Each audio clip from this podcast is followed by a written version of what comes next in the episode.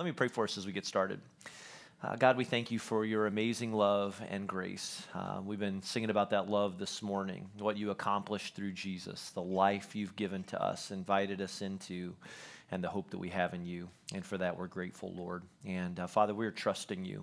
Uh, we are choosing to trust you as men and women, as students, as a church, especially in light of uh, these times that we're living in today, and especially it has to do with the uh, COVID pandemic, Lord. Uh, we are asking and pleading for your healing uh, in our country and around the world, and uh, for your healing in people's lives, for you know strength for those that are out working, especially our medical care workers right now. We are praying for your physical protection over our church, especially as we come together and uh, different ways to, to worship you. And uh, we're praying for an end of it all, Lord. Uh, you, you are the God that raised your son Jesus from the dead. There is nothing too great for you. And so we are asking that you would bring victory over this disease once and for all, and that you'd bring healing to our world. And we pray that you would replace things like fear and anxiety with hope and with courage, that you'd give us wisdom for every day of our lives, Lord. Uh, we're, we're here for you, and we are grateful. We, we invite you, we acknowledge your presence here in this place today. And uh, we're asking that you lead and guide us now through this time, that you'd speak to us through your word. We are here for you. Our hearts are open to you. Uh, guide me in all that I do and say. And it's in Jesus' name we pray. Amen. How many of you have seen the movie or maybe read the book Catch Me If You Can. Anybody rem- recall that movie? Uh, movie had Leonardo DiCaprio in it. I saw it a bunch of years ago. Maybe you did too. But I read the book uh, over the past year. It's the uh, it's based on the true story uh, of a guy by the name of Frank Abagnale, and uh, he was a real life professional fraud, con artist. Uh, he was really good at it. He started writing bad checks when he was 15 years old and uh, saw that he could make a lot of money, you know, doing it. And so he just kind of kept growing in it and doing it more and more and greater checks. But it didn't end there. Like his ability to deceive people, deceive others, led him to spend many years as a so called pilot and so called doctor and attorney, even a, a professor for a while. These are things that he wasn't trained in, but he figured out how to disguise himself and do the role, do the part, and they eventually arrested him for it. Evidently, it's somewhere in there that was all illegal. And uh, so he was arrested. He spent a number of years in prison. He's alive today and interestingly works, I think, for the FBI, if, i if I've got the right bureau correct there. Uh, that evidently this former phony has a way of spotting wannabe phonies as well, or at least he's convinced convinced people uh, that he's got the ability to do that. But uh, I don't know about you, but I think we all probably have some moments in life where we wish we could be someone else, to live someone's life for a certain day, maybe a job or a career that you always uh, hope to have. You know, we'd like to maybe do or something else. So what we're going to see today in Daniel's story, that has a little bit to do with what I just shared with you, is that your real identity is who you are when no one's watching. Because uh, it's one thing to be someone in public, but really who you are behind the scenes says a lot about who you are and what's important to you. All right, so open your Bible if you've got a Bible with you today, or go there with your smartphone to Daniel chapter 6. Uh, we're finishing up our study in the book of Daniel today. If you're new here with us, we've been reading through the Bible as a church family, going all the way back to January. Just said, hey, let's make it our goal. Let's read the Bible cover to cover this year. And so we're taking some time to talk about it on Sundays too. It's this year long initiative we call Planted. All right. And for us, when we talk about planted, what we want to do is we want to make it our goal uh, to be people, to be followers of Jesus who are planted in God's word. I mean, even if you're uh, curious, even if you think of yourself as a spiritual seeker, like you could find value. There's value to be found in reading God's word and to seeking to understand it and to know it for yourself. But Psalm 1 highlights the importance of spending time every day in the word of God. We've talked about this first from Psalm chapter 1, verse 3, which says, That person all right, is like a tree. That person who is spending time alone with the Lord, spending time in God's word, learning to pray each day, is like a tree planted by streams of water, which yields its fruit in season and whose leaf does not wither. Whatever they do prospers. Chances are, unless you've got a sprinkler system, that you've got a tree in your yard whose which leaves are starting to, to turn a little bit. All right, if we don't get some rain soon, we're gonna have a very early fall. Go down to the White River or something and see the trees trees that are planted deep along the river and they're still bearing fruit because their roots go deep, right? That's where the water is, that's where the, the, the nourishment is. And so that's been our hope and our prayer for the year is that we're all learning to spend time in God's Word, that we're learning to feed ourselves on God's Word so that we can know God, uh, so we can learn to depend on Him even more, and also gr- gain a greater understanding of what He wants to do, what He wants to accomplish through our lives. And so if you've not been reading with us, this is a good time to jump in. Uh, if you fell off somewhere in the Old Testament, you know, life happened, this is a great time to jump back in with us because guess what? Tuesday, we flip the page to the New Testament, all right? Somebody needs to give an amen out there, all right? Because it's time for the New Testament. But Tuesday, August 24th, we start the New Testament, really just a new, fresh start. Uh, if you'd like to join in with us, if you'd like to finish out the year reading the Bible with us in the New Testament, we'd love to have you. And uh, there's a couple of ways you can do that. You can download the Read Scripture Scripture app, just called Read Scripture. And uh, you can follow along. There's a daily reading plan. Just go to August 24th and jump in the New Testament with us. There are supplemental videos there as well. But we also have paper copies of the reading plan. They're back at the Info Hub. And so pick one of those up on the way out today. But again, this Tuesday, we start in the book of Matthew. We'll be talking about the New Testament next Sunday. Michael Amatuza is going to be sharing here from stage. We're starting with the New Testament, but not before we take one more week in Daniel, all right? Because we've had a few weeks with Daniel. We wrap up today. And I want to look at a passage with you today that you probably know something about. You might know a lot about, even if you're not familiar with the Bible. If I said, hey, can, is there anything you tell me about Daniel of the Bible? Chances are you'd say, Lion's Den. That's right. This is the Lion's Den guy. He's going to survive it. That's what we're looking at today. And so, in case you're wondering, what could we possibly learn from a story I've heard a thousand times? Let's see if we can find out. All right, Daniel chapter 6, beginning in verse 1. Here's what we read It pleased Darius to appoint 120 satraps to rule throughout the kingdom. Now, over the last couple of weeks, and Jerry included, we've talked about the different Nebuchadnezzars that ruled in Babylon. So, who's Darius? Well, in Daniel chapter 5, Darius becomes king of Babylon, which means that Daniel now, all right, in his time in Babylon, ha- has lived through three Nebuchadnezzars, uh, including the one we talked about last week, Nabonidus. There was Belshazzar, who was a son to Nabonidus, and now we have Darius the Mede. And so Daniel, get this, has outlived at least four kings, which means that despite what you might have learned in your Sunday school class or seen on the flannel board, Daniel's not a teen anymore, right? He's not a young boy. Scholars think he's 80 80 to 85 years of age when he goes into the lion's den. But back to Darius for a second. If you read chapter 5, you saw how Belshazzar threw this great feast and some writing appeared on the wall. And when all the seers and the prophets of the kingdom couldn't interpret this message that had shown up on the wall, the king brought in Daniel, a Jew, to interpret it for him. Well, Belshazzar was so in awe by Daniel's ability to interpret the dream that he promoted uh, Daniel to be third in charge over the kingdom. But then he died that night. Like, can you imagine getting a promotion, all right, and then your boss dies and he never turned in the paperwork? And so, you know, Daniel's just got to live with it. But the next thing we know, Babylon is ruled by this Mede, a guy by the name of Darius. And the Medes were people who lived in Persia or modern day Iran, and they came from an area known as Media. And this is how we get Darius. And he may or may not be also who we know from history as Cyrus.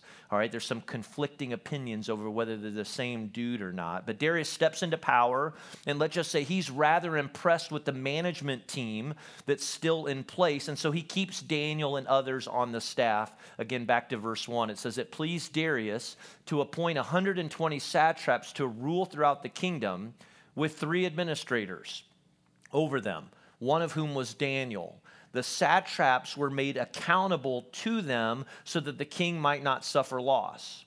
Now, Daniel so distinguished himself among the administrators and the satraps by his exceptional qualities that the king planned to set him over the whole kingdom.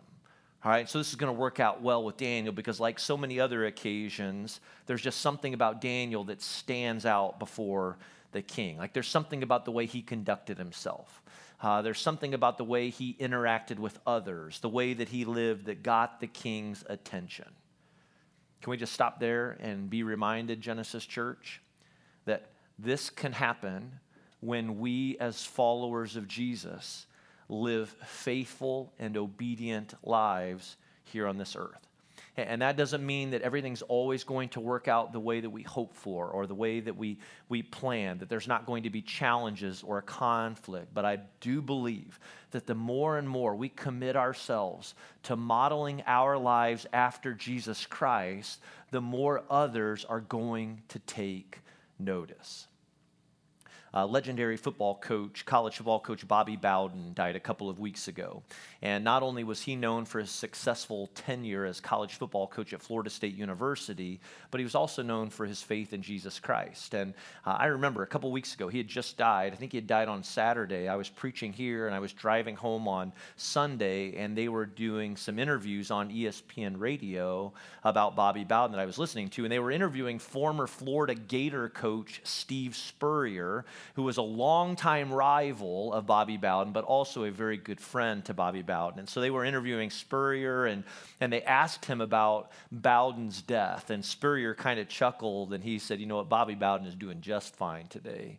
He says, Bobby Bowden was a Christian. Bobby Bowden is exactly where he wanted to be. Like he is, he is where he always hoped to be today. And as I listened to it, I just thought, yeah, that's really cool. I'm listening to ESPN radio, and here's Steve Spurrier saying this about Bobby Bowden. But then something else came up, same interview, and a couple uh, of minutes later, the interviewer started asking, talking about Bobby Bowden's contributions beyond the football field, and he read some comments from uh, current Florida State University basketball coach Leonard Hamilton.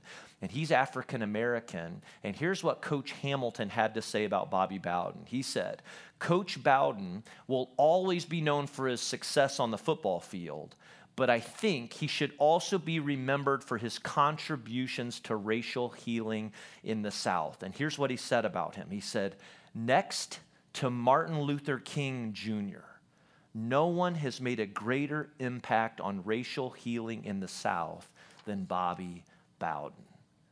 Can you imagine someone saying that about you and about your legacy and the way that you lived your life? Like, what a compliment, right? I mean, what's Bowden known for? Great football coach. Also, faith in Jesus Christ and how his faith influenced the way he lived and loved and encouraged others. I'm sure he wasn't perfect, all right? I know there's some scandals around Florida State football, but what a tribute, you know, the way that he lived his life and how others will remember him. How might God want to use you? How might he want to use you right now where you work and where you go to school?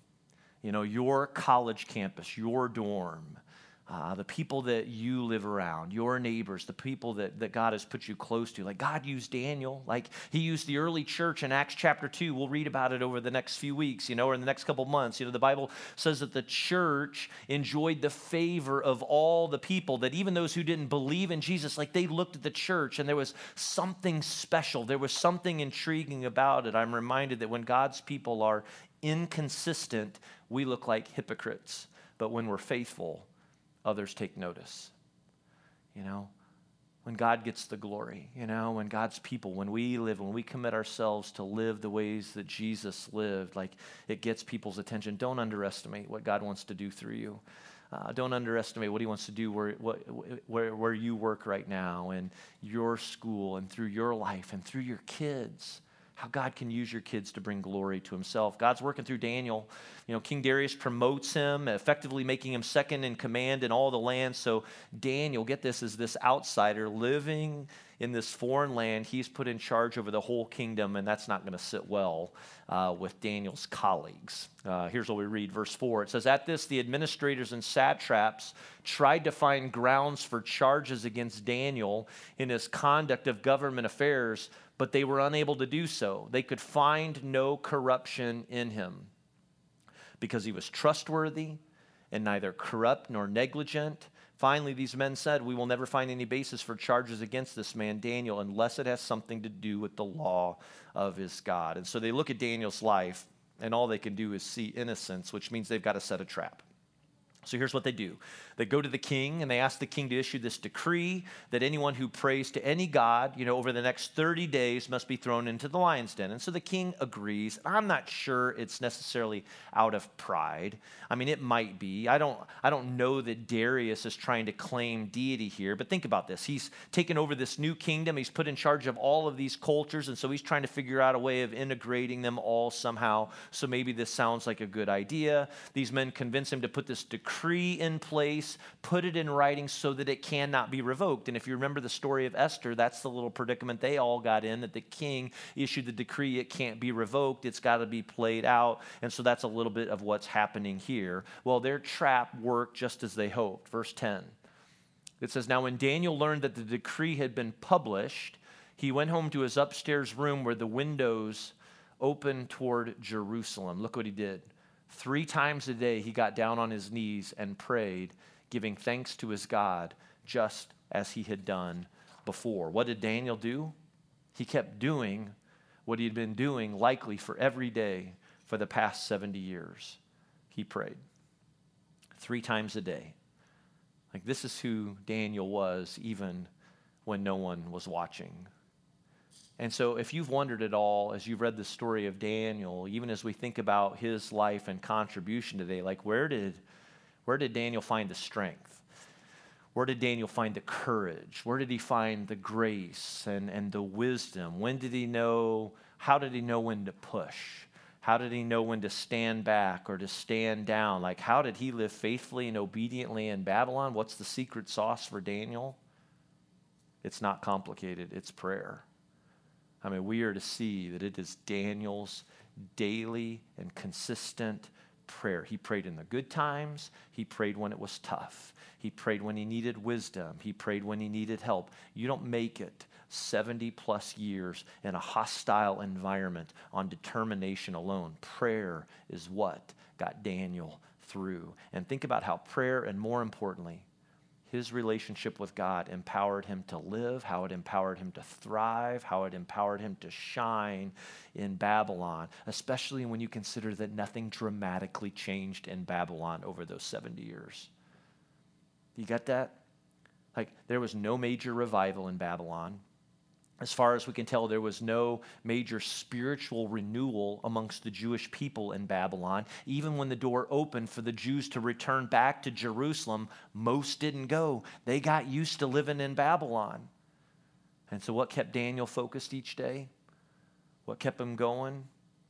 You can say that Daniel was firmly planted in God's word. Daniel was firmly planted in his relationship with the Lord. His roots went down deep, you know, into God, who was his strength. He found everything he needed in God, and that gave him what it needed to be faithful and obedient for him. Friends, you and I are going to spend the rest of the days of our lives living in this Babylon of ours.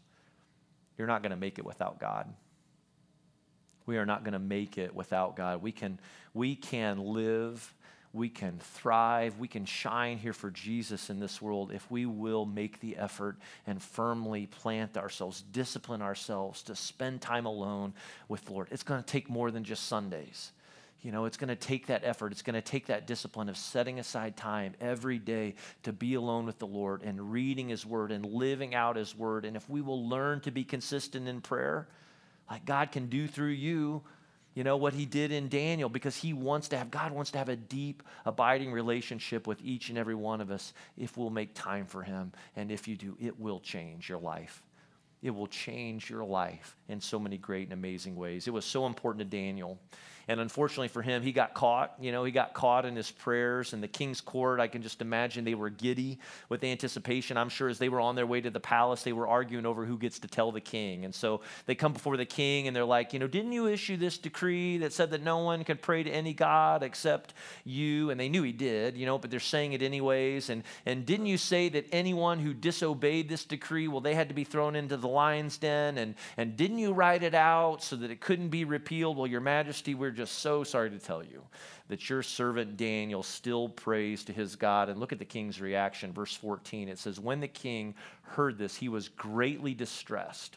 He was determined to rescue Daniel and made every effort until sundown to save him. Now, if you read this story and you've thought it all, you know, it sounds a lot familiar to the Shadrach, Meshach, and Abednego story, you know, kind of different guys, friends, but kind of same scenario, the, the disobedience before the king. And well, their stories are just so similar.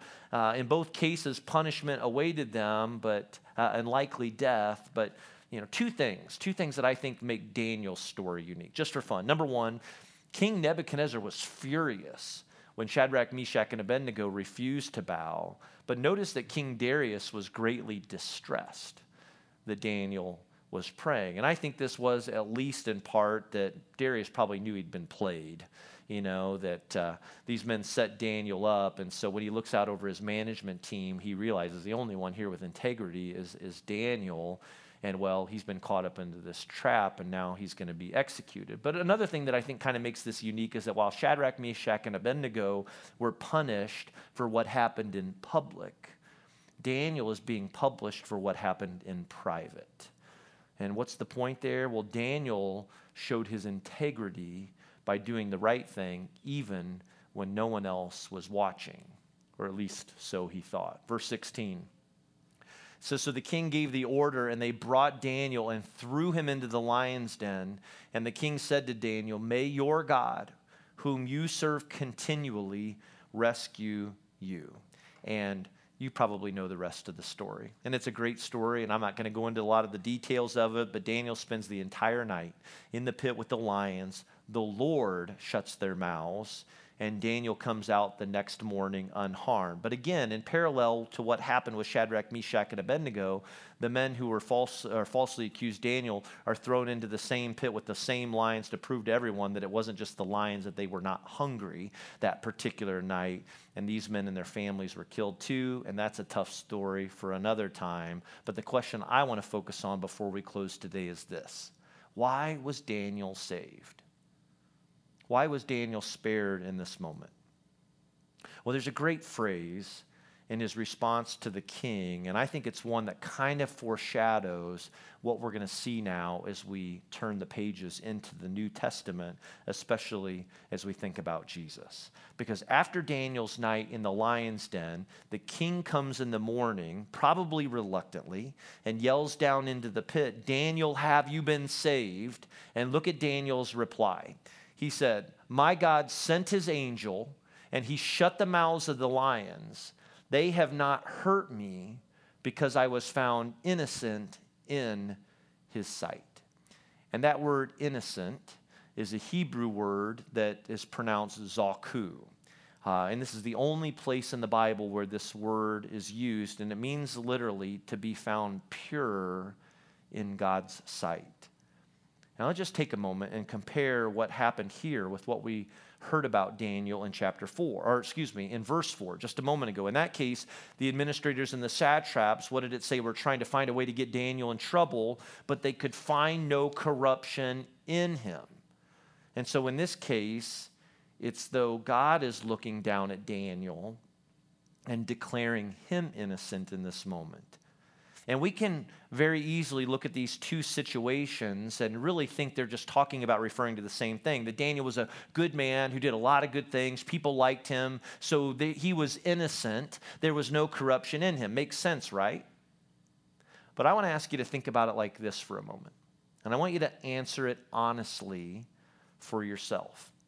Um, like when you look down deep into your heart, if you had to choose one or the other, would you rather please people around you or please God? Because we can, we can look to all the world, you know, like we're good. You can do enough good things. You can say the right things. You can um, kind of follow the trends of, of culture and the world today and maybe look like a good person, but deep down, we're just kind of living really selfishly and living for ourselves. Uh, Pastor Kyle Idleman tells the story of a trigonometry teacher he had in high school, and every time she would give them a test, she would say something like this. She would say, Today I'm giving you two tests. One's a math test, one's an integrity test. If you've got to fail one, fail the math one. You get the picture? It's one thing for people, you know, your family, your friends, your classmates, uh, your neighbors to look at you and think, you know, that's a good person. But it's quite another thing for God to look down on you and declare you innocent. And there's a difference. You know, there's a difference. Remember, the Bible tells us that that, that we see, humans see what's on the outside of people, but it's God who looks at our inside and says, you know, what's on the inside is what really matters. And if we're not careful, what I'm saying is that we can easily confuse the two. Like we can think that it's just about living a good life, uh, or if I do enough good things, or if I avoid enough bad things, that when I get to the end of my life, God will look down at the sum of everything I've done and declare me innocent or declare me good. But here's the problem with that statement how good is good enough? Like when it comes to life, do I just do do I have to get an A to please God? Well, does an A minus matter at all? Or does God even use minuses? Or, uh, you know, does a B minus get you through? Or is life graded on a curve? Like when it comes down to it, it's just, well, I'm just better than that other person. And so that's all that really matters. Like, what's the answer? Like, how good do you have to be? And by the way, how unloving would it be if God had this secret grading scale that He never told any of us ever about? And so we just have to guess. We just have to hope that when we get to the end that we find out that we're good enough. There's bad news and there's good news. Here, here's the bad news you and I will never be good enough on our own. You and I will never be good enough on our own. There, there, is, there, there is nothing that you can do. There is nothing that I can do. Like, you can't possibly be good enough to earn God's approval or to earn your way into heaven. And the Apostle Paul talks about this in Romans chapter 3, verse 23. We'll look at this later in October, but uh, when Paul writes, For all have sinned, all of us, I have, you have. We've all sinned. We all fall short of the glory of God. None of us is good enough on our own. Uh, we can't do enough good things to save ourselves. Even Daniel, who, by the way, is one of the very few people we see in all of Scripture that we don't really hear bad things about. But even Daniel sinned. Like even Daniel fell short of the glory of God. We all fall short of God's standard for living. You know, there, there are no exceptions. But thankfully, thankfully, this is where the good news of Jesus enters in because one verse later, Paul writes, And all are justified freely by his grace through the redemption that came by Christ Jesus. That's right, this word justified here. All of us are justified by God's grace through the redemption that came to us through Jesus Christ. Like Jesus Christ, here's what that means Jesus lived the life we could never live. Uh, he, it's through his sinless life. It's through his atoning work on, on, and death on the cross. It's through God's miraculous resurrection of Jesus on the third day that we can be saved, that we can be rescued, that we can be redeemed by the enormous grace of God through faith in Jesus Christ. That's what Jesus does for us.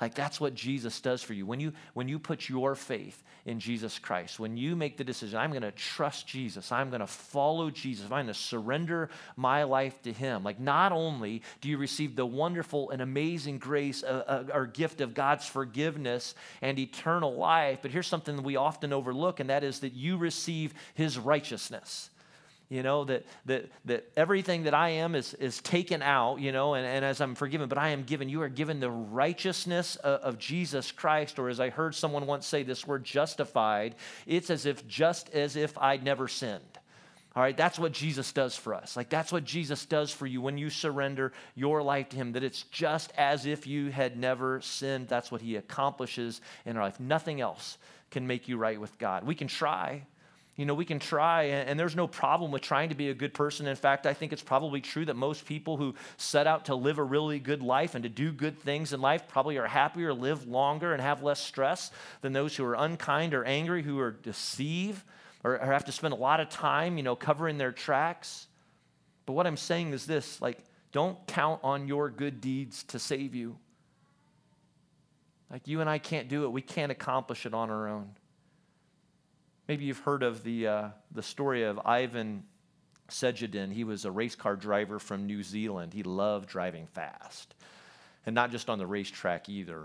also on the public roads, and he developed a little bit of a reputation. He didn't love wearing a seatbelt, so much so that he was pulled over and fined 32 times within five years for not wearing his seatbelt. So he decided one day that he had had enough. He was tired of it, and, but he wasn't going to wear a seatbelt either. And so he tried to fool the police. And so he designed this trick seatbelt. And it basically was just a strap that would uh, lay over his chest so it kind of looked like he was wearing a seatbelt. And it worked out for a while until he had a head on collision, collision, hit the steering wheel, and was killed. Here's the point what is fake won't save you you and I can't accomplish it on our own. There's not enough good. Like, we can't do enough good things in our life. Like, doing more good things than bad things is not going to save you. Going to church to try and earn favor with God won't save you. Giving money to causes you care about or believe in is not going to save you. Only Jesus will. Jesus is the only one who can save you.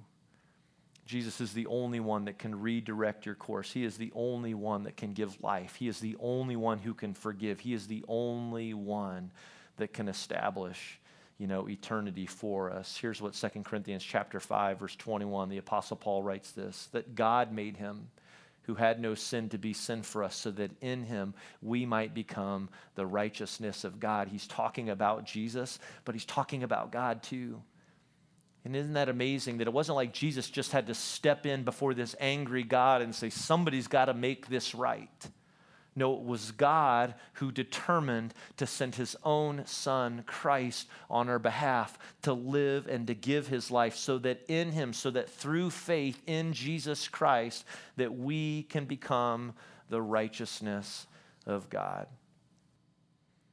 Friends, here's what's true and what every single one of us has to come to terms with. It is that at the end of your life, which you and I, we don't know if that's today, tomorrow, or when that will be, but every single one of us one day will stand before God and we are going to be judged for how we responded to this wonderful news about Jesus.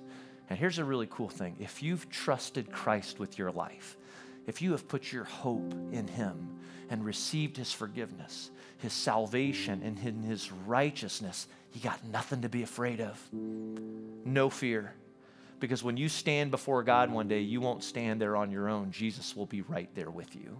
And in fact, when God sees you, what he's really going to see is Jesus in you. He's going to see Jesus' righteousness, the powerful work of Jesus in your life. And we will spend the rest of eternity with God, with Jesus in heaven. But you need to know this that when that day comes, if you've never trusted Christ with your life, whether you willingly rejected it, put it off one more day or for one more moment, or just said that's something that I'll figure out at a later time, you won't get another chance after you pass or when Jesus returns, because as great as his invitation is, and that it is available to all people, God, in all of his love, he is not going to force his love on you or force his love on anyone. And for those who rejected Jesus, the Bible reminds us that those who reject Christ will face an eternal separation from God in hell. But that doesn't have to be your destination. That doesn't have to be anyone's destination. All right? Because God made a way through Jesus Christ. And if you're alive and breathing, and if you've never turned your life over to Jesus Christ, like today can be your day. Today, August 22nd, 11:35 a.m. We're running a few minutes over. Today can be the day. We ran over because today might be the day that someone in this room surrenders their life to Jesus Christ. And I'm crazy enough to believe that it's a big part of why somebody might be here today. And maybe this message is for you. And so we're going to pray now. And if you want your eternity to be secure in Lord, um, I want to invite you to pray with me. Let's just pray together right now with heads bowed and eye closed. If you've never invited Jesus Christ to be the Lord of your life, to be your salvation, your forgiveness, today can be the day. And I'd invite you to pray with me right now, wherever you're seated. You can pray quietly to yourself, you can pray out loud if you prefer, but maybe prayer prayer that looks like this. Jesus, I need you in my life. I am surrendering mine to you today. Jesus, forgive me of my sins. Give me hope. Show me what it means to follow you. I belong to you today. And Father, we thank you for your amazing grace and for your work in this room right now, in every life, and any person today who might be praying that prayer and maybe they'd acknowledge that they missed some of those words and they're coming up with some words of their own right now. I pray that you'd give them the confidence to know it doesn't matter. All that matters in this moment is their heart and their surrender to you, receiving you, Lord, as our Savior, as our hope, as our salvation. Thank you. And if you prayed that prayer today, we just invite you to come up afterwards. I'd love to talk with you and just help you in thinking about next steps. Maybe a friend invited you today, and you can kind of share a little of what's going on in your heart and life with them. They'd love to talk with you about next steps.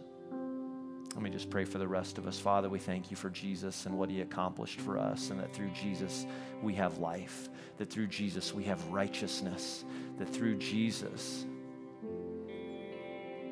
we can be planted as people with deep roots connected to you, Lord. And that God, you'd give us strength to live as Daniel did. You'd give us strength to live as Jesus lived and to love the people that you've called us to while being faithful and obedient to you. It's in Jesus' name we pray. Amen. Will you stand with us?